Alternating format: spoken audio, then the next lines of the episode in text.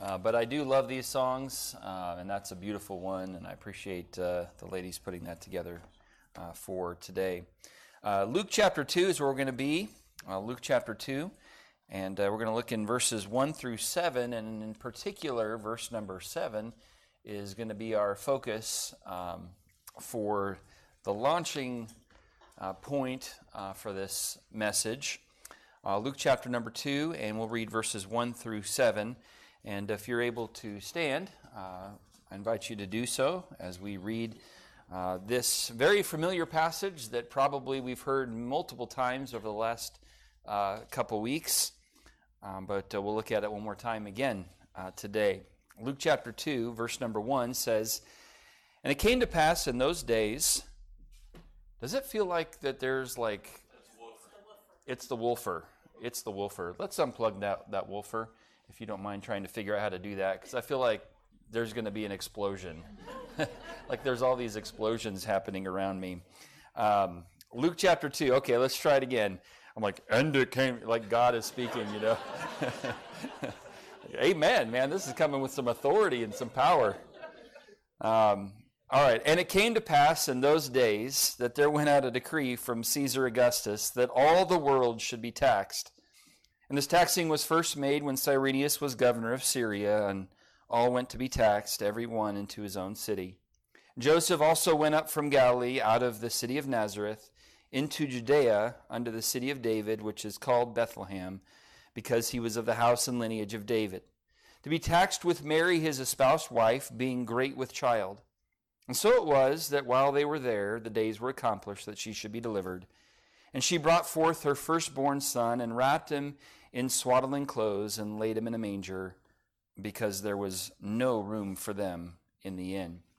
Our Father, we're thankful for the service that we've already uh, enjoyed and the music and the, the songs and the fellowship, really, that we've enjoyed as well.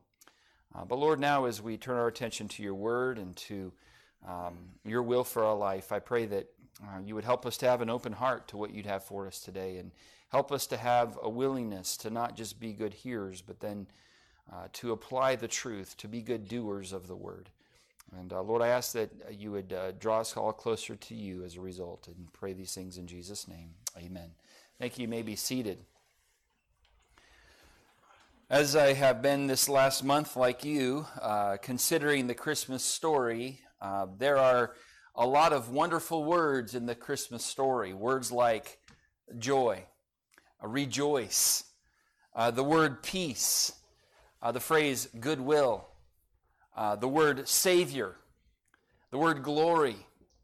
Uh, but in the midst of all of the great words, there is one word that sadly sticks out like a sore thumb in the Christmas story.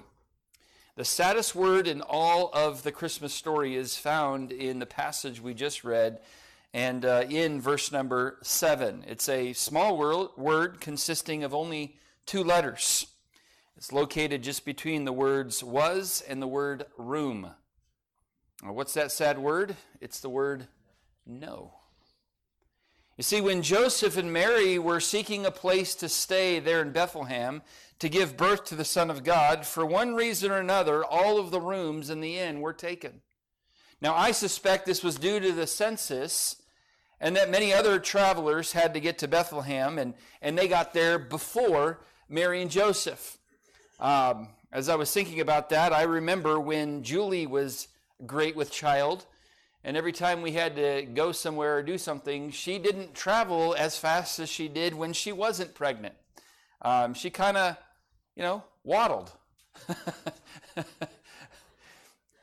that hopefully I'm not going to be in trouble for saying that, but.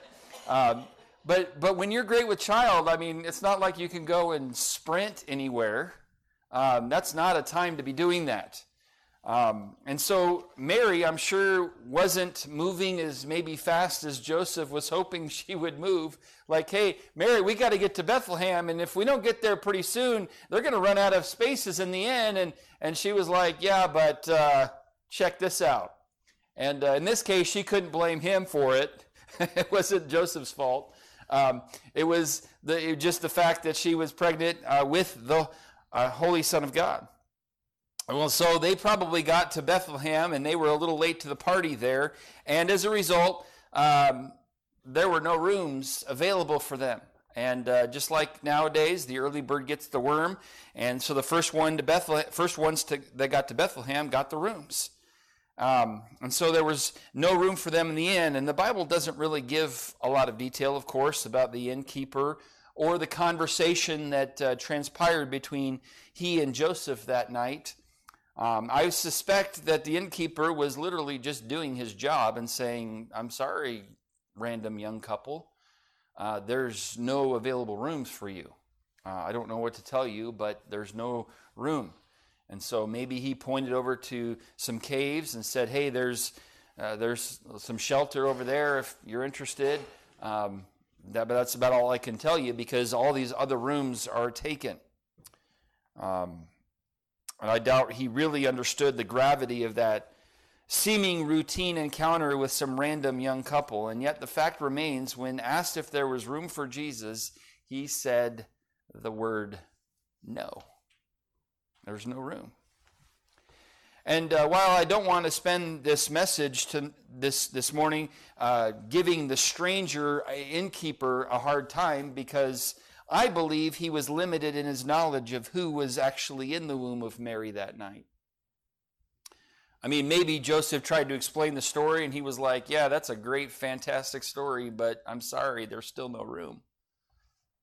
But here's the deal 2,000 years later, you and I, who are in this room today, know who was about to be born in the world. We know that Mary was about to give birth to the Savior of the world. And yet, despite our knowledge of who Jesus is, uh, we have a decision to make regarding Christ. See, in reality, all of us, each of us, is an innkeeper who decides if there is room for Jesus in our lives.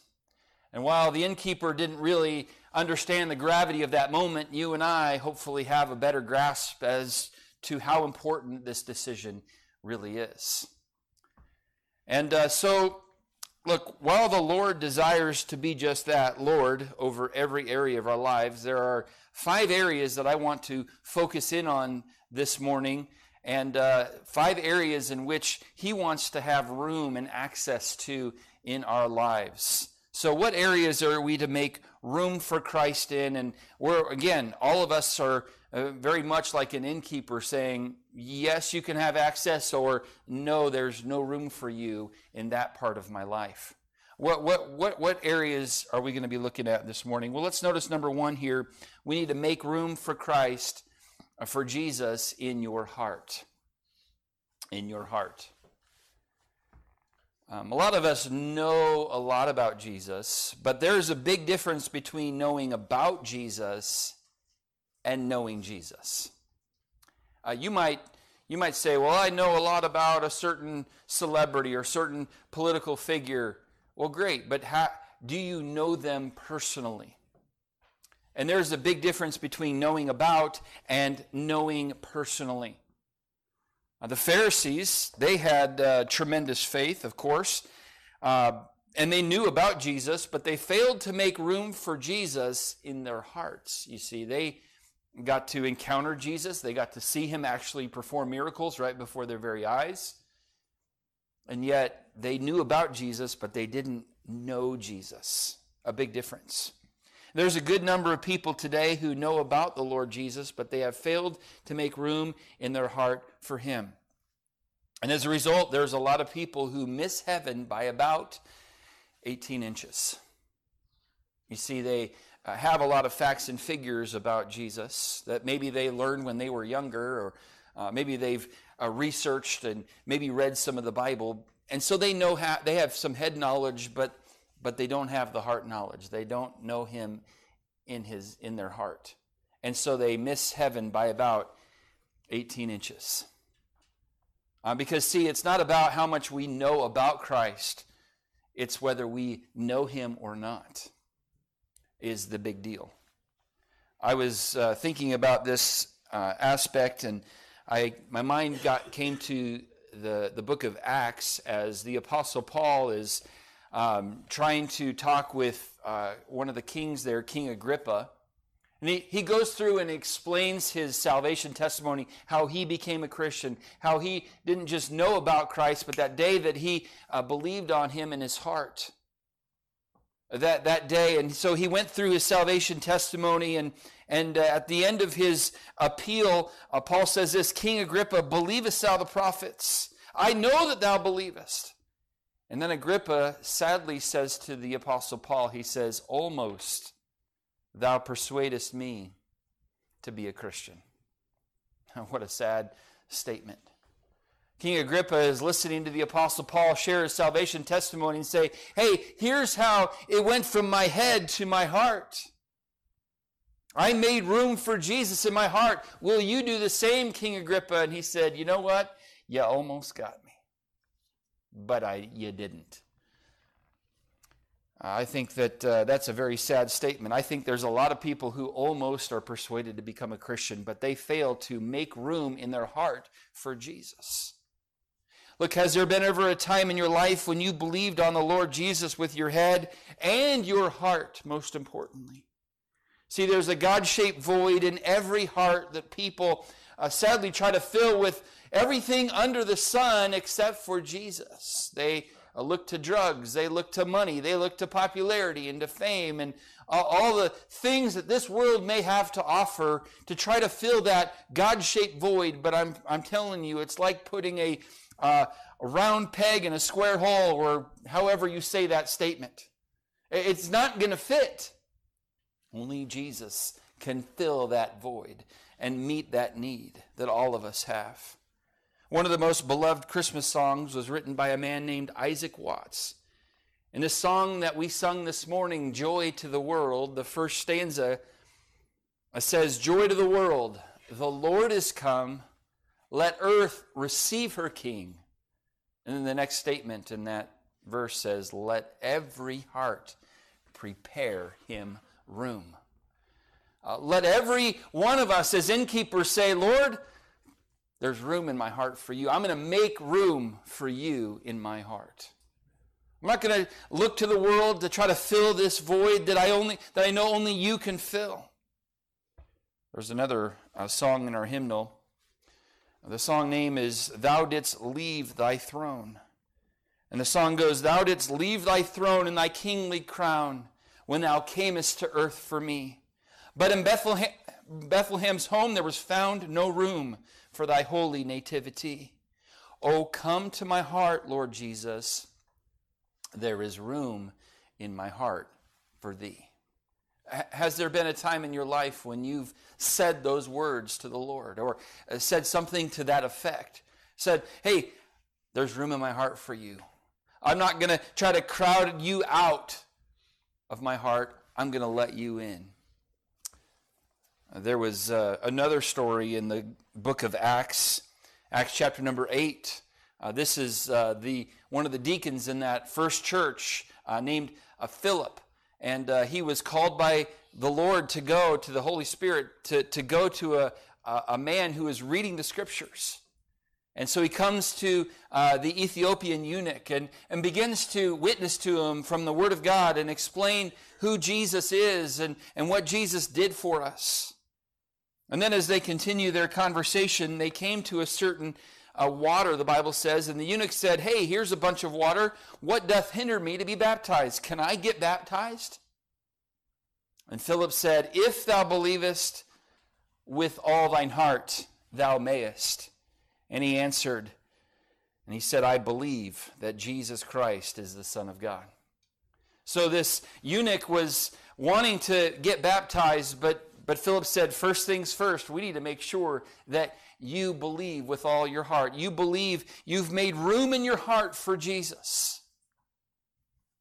And the eunuch said, I believe that Jesus Christ is the Son of God. He said, Yes, I've made room in my heart for him. Have you made room in your heart for Jesus? If not, I would encourage you to make that decision today. But that's not the only area in which we need to make room for Christ in. First, we need to make room in our heart for Christ. But then, second, we need to make room for Jesus in our schedule. I realize many of us are busy. But, my friend, if we are too busy to spend time with God, we are too busy and need to drop some things and need to adjust our schedule. If there's no time for the Lord and there's no room for Him in our schedule, then we're too busy. I was thinking about this thought, and, and my mind went to um, the, uh, the story of Mary and Martha with Jesus in the home. And we find Mary sitting at the feet of Christ, listening to his word. But Martha was very busy, cumbered about with much serving, the Bible says. And she was too busy to sit down and listen to the word of God. She was too busy for Jesus. And he was right there in the house with her. But she was too busy for him. Very, very, it's very possible for each of us as believers to get too busy to spend time with Jesus. Um, it has been said that someone could read through the Bible in 60 hours if they were to go from start to finish without stopping. 60 hours. I'm not suggesting that you do that in one sitting, although go for it if the Lord should compel you to do that. Um, but here's the deal if you were to take those 60 hours and spread it out over the course of a year, that equals to just under 10 minutes a day that you could read through the Bible. I realize if we talk about spending time with God, we go, I just can't, I, there's no time. I've got work, I've got family, I've got this, I've got that, I got that appointment and that commitment. It, I, I understand. I'm not saying you need all those things are wrong, but if you can't find 10 minutes to spend time in God's love letter to you? Where are your priorities and where are mine? Look, make room for Jesus in your schedule. We should never be too busy to spend time with God each day and to make faithfulness to the local church a priority in our weekly schedule as well. What I'm saying to you is don't be a Laodicea Christian. What does that mean? Well, the church in Laodicea in the, in the book of Revelation was chided for the fact that they had everything going for them. And, and they thought, man, I have need of nothing. I've got all my needs taken care of and then some. Well, the problem was they got so busy that they neglected the one who mattered most. And so, as a result, Jesus is on the outside of the church, knocking on the door, saying, Excuse me, um, you, you've got room for me? Uh, no, no, no, we, we don't have room for you because we've got so many other things we have going in our life. We've got it all. Except for they didn't have the very most important one of all the Lord Jesus. Um, there are a lot of Laodicea Christians where we have everything we could ever want, but we don't have the Lord's presence in our life. Oh, I, okay, let me back up and say theologically that's not correct. If once we're saved, we're always saved. He promises to never leave us nor forsake us. But but if we don't have time for Christ and he gets pushed to the back burner and he gets pushed outside, I'm afraid that many times the Lord is knocking on the door saying, Excuse me, would you let me back into your life? Yes, I saved you and I'll never leave you nor forsake you, but where am I in your schedule? Do I matter to you enough to spend some time with me each day and to make church a priority because I gave my life for the church? Can you not spend some time going to church? And I know I'm talking to people who are here this morning, and, and uh, I'm not preaching against the people who aren't, because I realize that many of them are with family, and, and this is a time of year when that happens. I get that, I understand that. However, are we willing to make that a priority in our regular schedule throughout the year? Don't be a Laodicea Christian. Make room in your schedule for Jesus. Does he deserve to be in that schedule? Yes, he does. He wants to be the Lord of our life in every area, including how we manage our time. And so, make room for Jesus in your schedule. Thirdly, I would encourage us to make room for Jesus in our homes. In our homes. As I was thinking about that, I thought of two, two uh, men in the Old Testament. Both in the book of Genesis, I think of a man by the name of Lot. Lot reminds me of American Christianity, where, hey, I've, I'm saved, but, but now it's time for me to go live my life my way.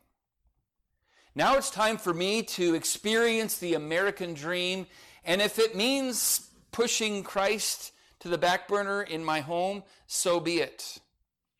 Because after all, I mean, doesn't He want us to be healthy, happy, and wise? wealthy, healthy, healthy and wise? Doesn't he want us to be like that? So, I mean, sure, he'll understand if we want to move to Sodom because, I mean, the financial opportunities are amazing. Uh, wouldn't he want me to spend time with the men of the city and rub shoulders with them? And as a result, Christ is pushed outside the home. And as a result, Lot ended up losing his children and wife in the process. I mean, his wife was so enamored and got so connected with Sodom and the culture there that when it was time to leave, we all know the story how she turned around and she instantly became a pillar of salt. Well, okay, well, you say he got his daughters out. Yeah, well, if you continue reading the story after they exited Sodom, uh, his daughters were not exactly very godly individuals. And so while he got them out of Sodom, he wasn't able to get Sodom out of them. Uh, what happened? Where was the breakdown? What, what, what can we boil it down to? And, and, and certainly it's more complicated than this, but we can basically say this Lot failed to make room in his home for Jesus having financial success and having fitting in with the culture there and, and uh, moving up in society that was the priority not christ and as a result he ended up losing his family really altogether. You compare him with another man in the book of genesis a man by the name of noah. Now noah he may not have been the most popular guy in town. In fact uh, he was he was well known but for being a little woohoo a little uh, different, shall we say. Yeah, did you see Noah, what he's doing today? Yeah, he's a little weird. Yeah, he wasn't the most popular, he wasn't the most revered person in town, but he made room in his home for Jesus. And when it came down to it, guess who ended up being saved? Yes, all those in his home. So I'm saying to you, don't chase the things of this world as parents. Chase the Lord. Make room for Him in your home. Make Him prominent. Make Him preeminent in your home.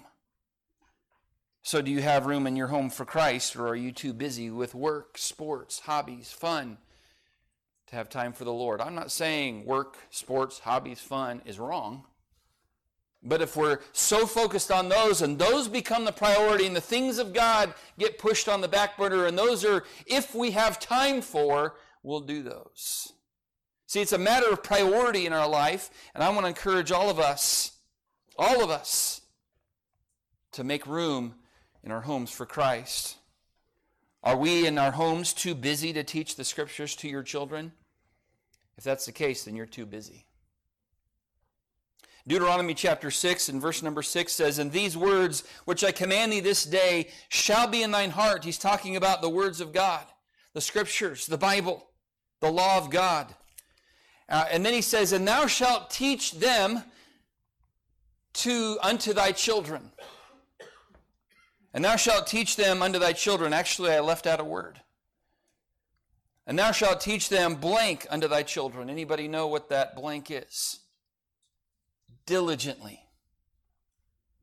And thou shalt teach them diligently unto thy children, and shalt talk of them when thou sittest in thine house, and when thou walkest by the way, and when thou liest down, and when thou risest up.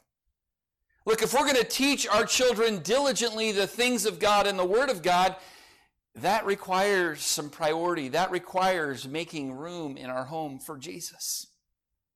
That, that, that requires some effort.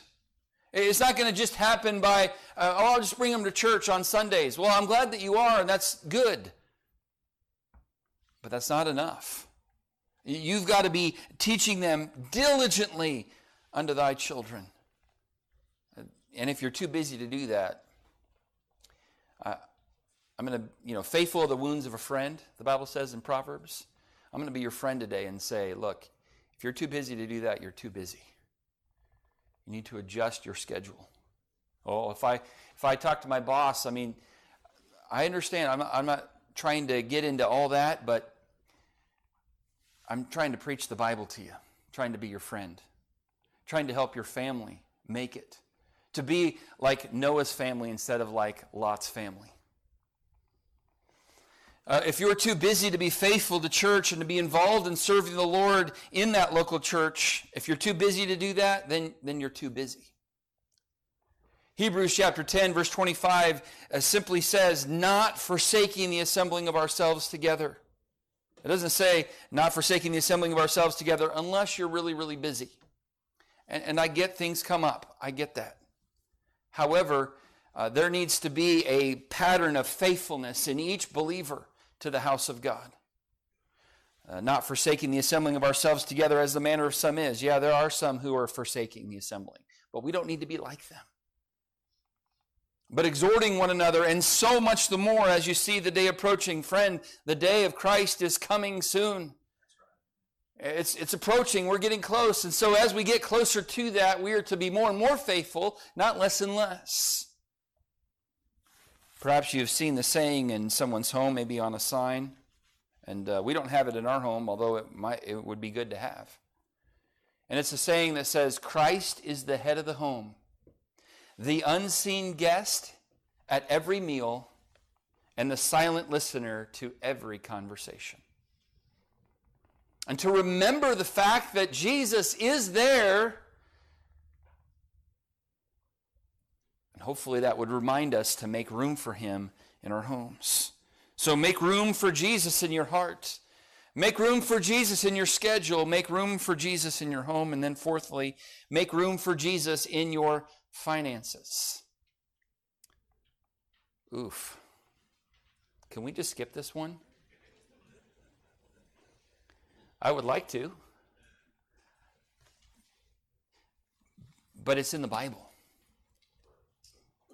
Godfrey J- Davis, who wrote a biography about the Duke of Will- Wellington, said this. He said, I found an old account ledger that showed how the Duke spent his money.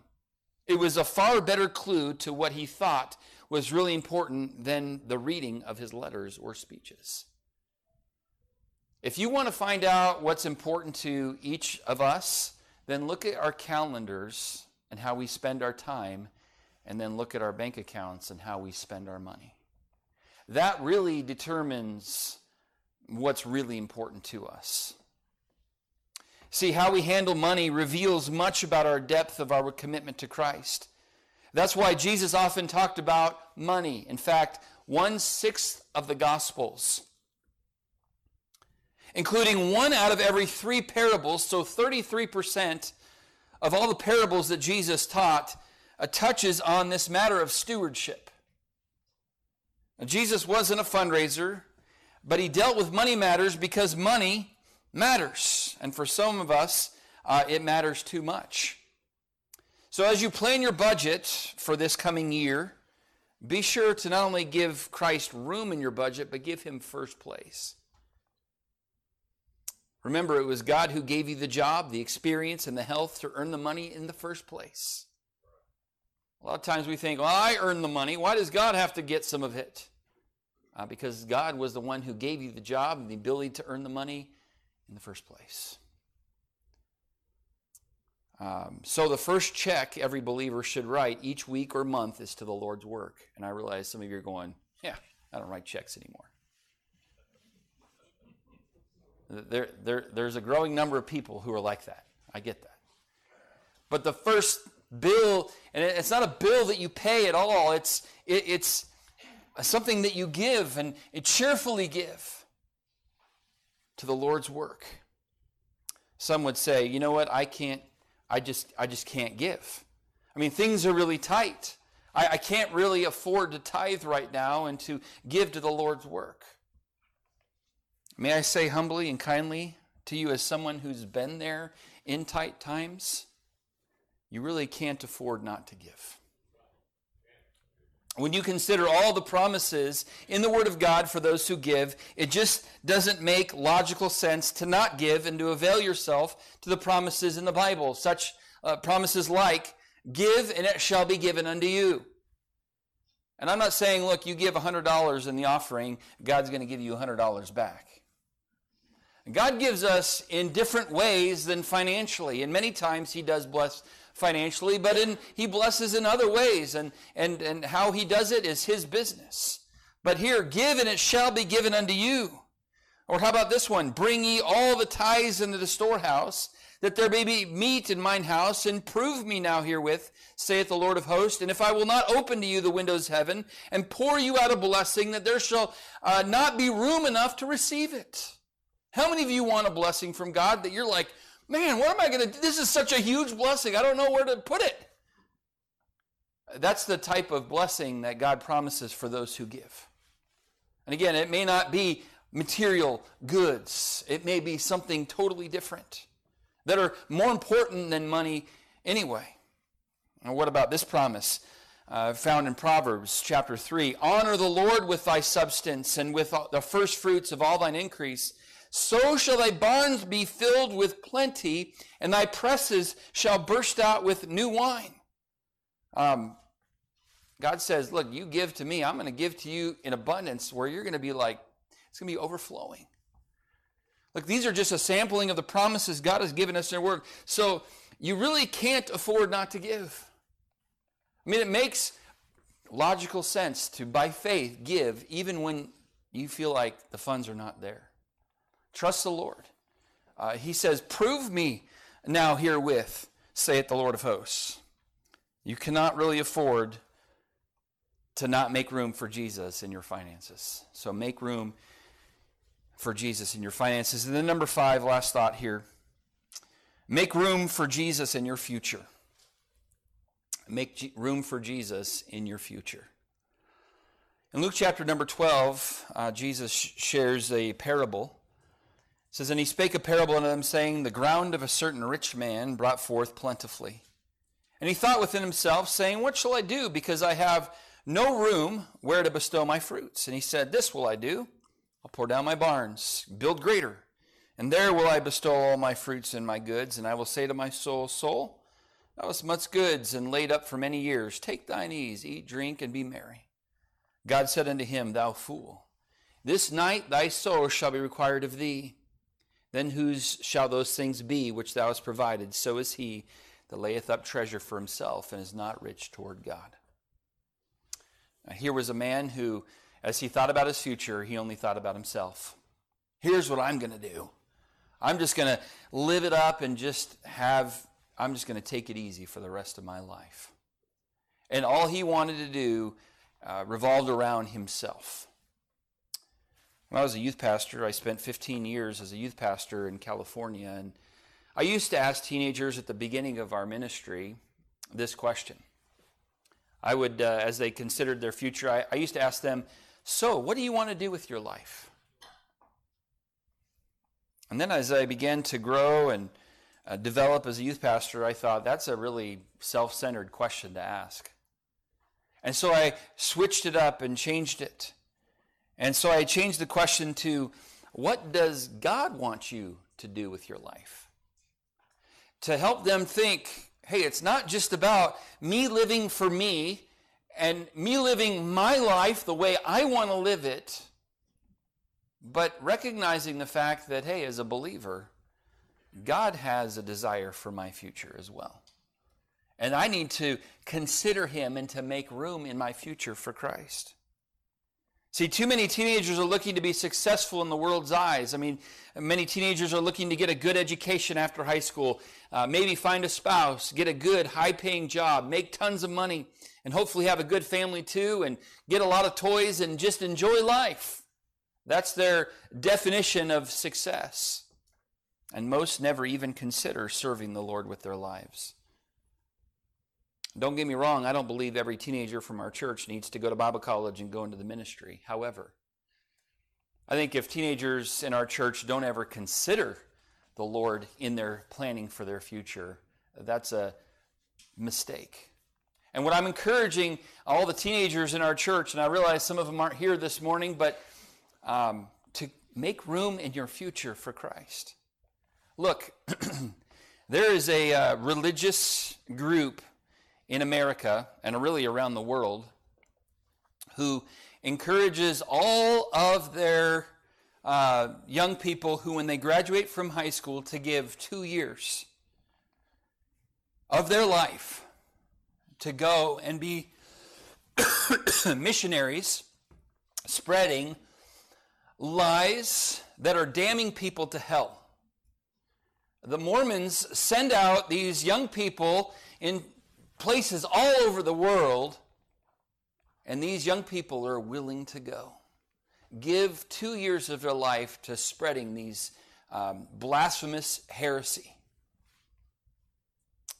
And teenagers today, Christian teenagers, are like, oh, no, no, I, I could never go into the ministry. I mean, I, I've got big plans, man. Again, I'm not trying to squelch or squash any dreams that you may have, but at the same time, what I'm encouraging you to do, teenagers, is to make room for Jesus in your future. Um, I, there's a lot of teenagers who have the mentality this is, this is my life. I, I can do what I want. Look, those of us who are saved have been bought with a price. I, I, need to live for me. No, no, Paul said in, in 2 Corinthians chapter 5, he says, And that he died for all, that they which live should not henceforth live unto themselves, but unto him which died for them and rose again. Where are the teenagers who would say, like Isaiah, like, Hey, please, Lord, here am I. Would you please send me? A lot of teenagers like, I could never do that. I don't, I, I, I, I don't ever want to do that. Look, I'm not going to be around forever. I played hockey uh, last Sunday night after church with many of you, and my body is still feeling the effects of that. I'm old, and I'm getting older. And one day, really every pastor is an interim pastor, not going to be here forever. Who's going to take my place? Who's going to take Brother Randy's place? There are missionaries that we support who have retired and have passed away. And I got another letter this week of somebody resigning and coming off the field. Who's going to take their places? Where are the young people who are going to say, Lord, here am I, send me? I want to make room in my future for Christ. Whatever happened to this, Jesus paid it all. All to him I owe. Remember that song? Well, yeah, I owe him all, but my future belongs to me. Uh, he, who's the one who gave you life in the first place, teenager? Where's the mentality among Christian teenagers today that would say, Lord, if you want me to serve you, it would be my honor, my privilege to serve the King of Kings and the Lord of Lords? I'm not saying everybody needs to be in the ministry because, look, this church not everybody is in full time ministry. I realize that. Um, but, but let's at least consider it. Let's make room in our future for Christ. Now, I know I've been speaking to the few young people that are here today, but, the, but look, the same goes for all of us who are a little bit further down the road. Just because we may not and I'm not talking about going into full time ministry here, I'm talking about uh, considering our future and, and making room in our future for Christ and not just saying, well, here's my plan. Uh, you might want to consult the Lord before you go off and doing what you want to do. Uh, seek the Lord for your future. So make room for Christ in your future. Well, some might say uh, this morning, Pastor, great thoughts about making room for Christ today. I see what you did there. Using the Christmas story, I see what you did there. Good job. But why? Why should I make room really for Christ in my heart? Why should I make room for Christ in my schedule? Why should I make room for Jesus in my home and in my finances and in my future? Why? Well, there's a lot of good reasons I could give you today, and I've given you some, but, but the only one I really need to give you is this reason. Like, why should I make room for Christ? Because He made room for you. Didn't He? What I'm encouraging you to do this morning as a sinner, as someone who doesn't deserve God's presence and have God come in and, and dwell with you, to invite Him to come in and make room for Him. But what's even more mind boggling is that the Lord of glory, the Holy One, said, You know what? There's room for you, sinner. There's room for you, wicked one. And that's all of us that God would make room for me. Remember the words of our Savior in John chapter 14? He said, Let not your hearts be troubled. You believe in God, believe also in me. In my Father's house are many mansions, and if it were not so, I would have told you. And then he said, I go to prepare a place for you. He said, I'm making a room for you, and there's room for you. Pretty wonderful. There's another song in our hymnal. The cross upon which Jesus died a, is a shelter in which we can hide. And its grace so free is sufficient for me, and deep it's its fountains as wide as the sea. And praise the Lord, there's room at the cross for you. There's room at the cross for you. Though millions have come, there's still room for one. Yes, there's room at the cross for you. Why should I make room for Christ in my heart, in my schedule, in my home, my finances, my future? Why? Because He made room for me. And uh, if you're here today and you've never trusted Christ as your Savior, look, praise the Lord. Yes, many of us have come, but uh, there's still room for one. There's room for you today. Would you come and be saved? And for those of us who have, let's not crowd the Lord Jesus out like Martha did or the church at Laodicea did.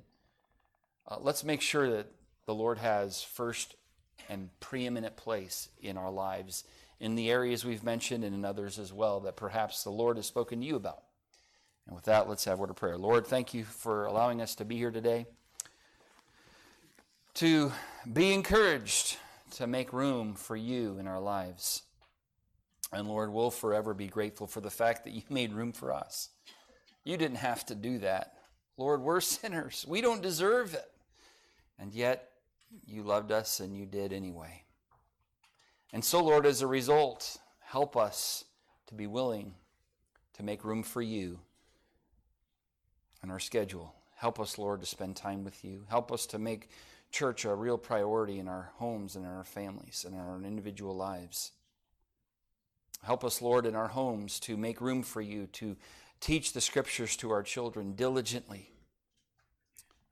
Lord, I pray that uh, you would also help us in our finances.